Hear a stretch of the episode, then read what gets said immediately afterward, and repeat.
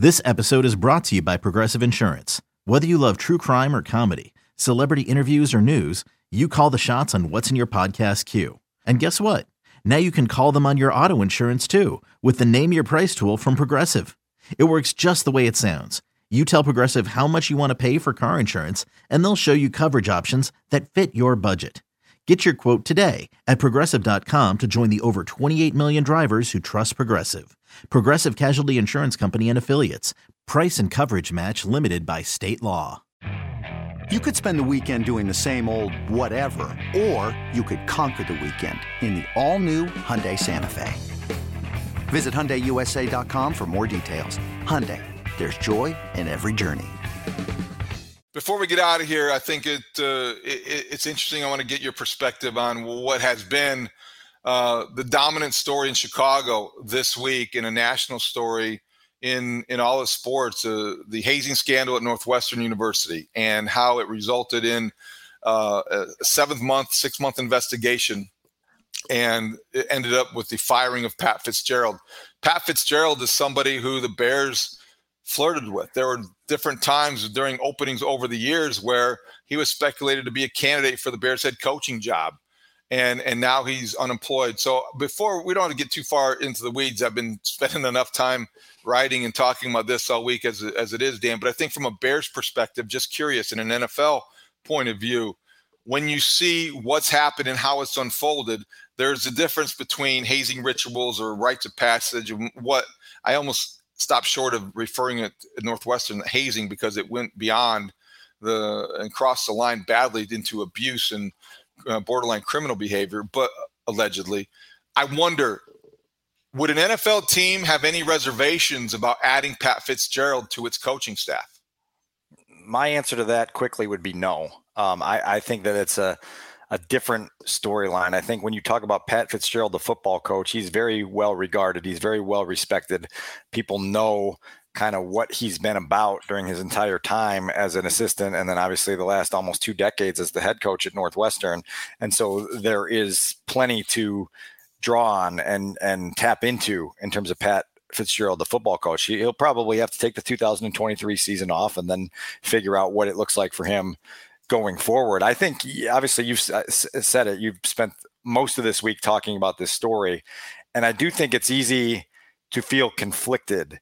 And I think sometimes we don't allow for conflicted feelings um, the way that we should, right? Like it's easy to to understand that, that that some of the things that went on within the Northwestern football program were beyond unacceptable, and that the head coach of that program must take on accountability for that. As you've said very well many times, that if you say the buck stops with you, then the buck stops with you.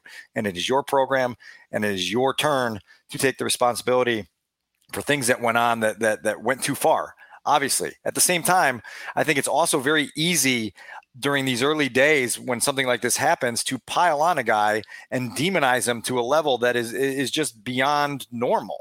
You know what Pat Fitzgerald has meant to hundreds of football players during his time in Evanston and and the positive experiences that guys have had going through that program and, and the way that program's profile has risen. That's not to forgive any of this other stuff that went on.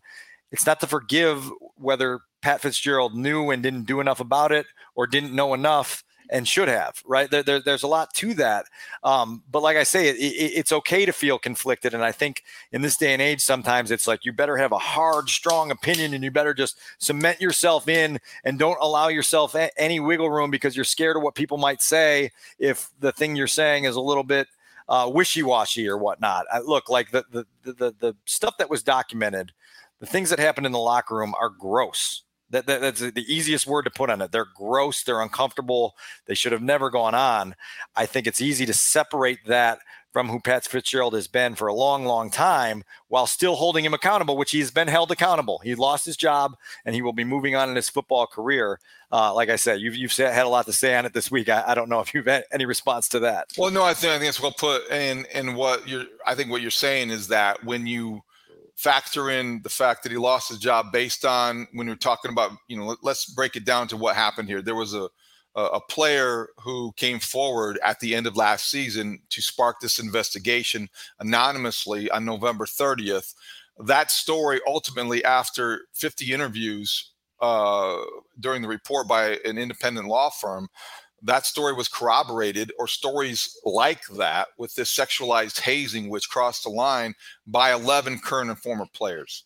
So what you had was, you know, even if it's a small percentage, even if it's just one person, it's one person too many when you're talking about the nature of the hazing here. Yes. But you had that small percentage of players under the Pat Fitzgerald regime, under Pat Fitzgerald, because he was he is the regime. And you're you know, you're balancing that against the 800 or so over the last 17 years that went through the Northwestern program and viewed it as the greatest opportunity of their lives and would never change a day, an hour, or a minute of what happened to them on that watch, on that same, in that same program. Everybody's going to have a different experience. Corey Wootton joined us on yeah. the Mullen Haugh show on Thursday morning and has very was very respectful of that. Disappointed in his coach, disappointed in his university for the way that they have bungled the process yeah. of firing uh, the head coach. So I think that you're right. I do think there's room for some gray here. That doesn't condone or excuse anything. That just is human nature.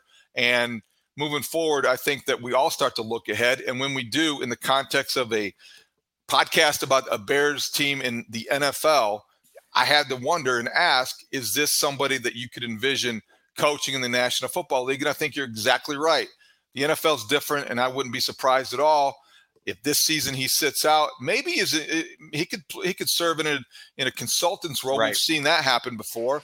But I, I, I think Pat Fitzgerald's not even a 50 year old man yet, and I could see him coaching in the National Football League for years to come. There are coaches who who they don't you know they're out of a job and and they're kind of free for the first time in their lives that that go on and do these consultant roles or stop around and and jump into different programs or different teams. And they, they find it to be the most fulfilling educational year of their lives you know just going through this. And so it'll be interesting to see what fitz decides to do um, where his connections are and, and and what he's able to do during this period uh, it'll also be very interesting to see what happens with the the northwestern football program because obviously this is a moment that not anyone really saw coming. And boy, it's a, a whole new day that they've got to figure out how to to to restart. Obviously, you mentioned it, some clumsiness in the way things have been handled this week to a high level where you're like, wow, this is amazing that they are um, this clumsy with, with with with with some of the back and forth and the details and the willingness to to just be present, you know, and, and answer questions and and speak to people that need to be spoken with. Um, we'll see where it heads. And my last word on it would be that as we get closer to training camp, and it is different in the NFL, but I I pretty much can guarantee you that it's still every NFL coach or every NFL support staff, every college football coach and support staff in America, they're going to have one moment. It may it may be or one segment, maybe 30 seconds, it may be 10 minutes, but they're going to go over what is and isn't acceptable or in their locker room and and why uh, if they need to remind their players that hazing has no place in any locker room in 2023 any hazing of any sort this is not the good old days the rites of passage of carrying people's shoulder pads or making them sing the fight song that can get carried away very quickly so my sense would be that before training camp begins for teams in the National Football League and in college campuses all across America, they're going to remind the players, okay, enough's enough. This doesn't happen here.